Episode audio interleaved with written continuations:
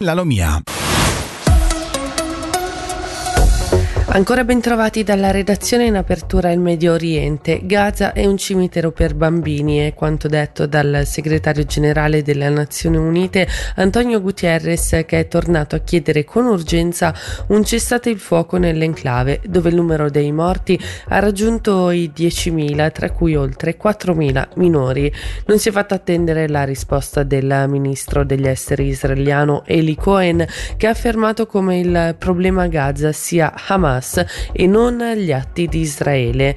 Intanto negli Stati Uniti il presidente Joe Biden, sotto crescente pressione della sua opinione pubblica, in una telefonata con il premier Benjamin Netanyahu ha evocato la possibilità di pause tattiche della guerra per fornire ai civili l'opportunità di lasciare in sicurezza il teatro delle operazioni. Firmato un accordo tra Italia e Albania per delocalizzare i due centri di accoglienza migranti nel paese balcanico. Si tratta di una prima per l'Unione Europea. Nelle due strutture verranno trattate dall'Italia le domande d'asilo e saranno organizzati i rimpatri per chi vedrà la propria domanda respinta. L'hanno annunciato congiuntamente il premier albanese Edi Rama e la presidente del Consiglio italiano Giorgia Meloni.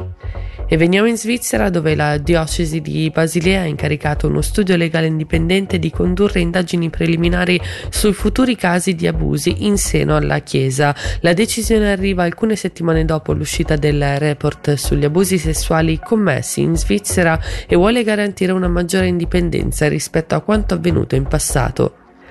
Torna a calare il numero di nascite dopo il boom registrato durante la pandemia. Secondo i dati dell'Ufficio federale di statistica, nel 2022 in Svizzera sono nati complessivamente 82.371 bambini a fronte degli 89.644 nati nell'anno precedente. Si tratta della cifra più bassa dall'inizio delle registrazioni, ovvero il 1871.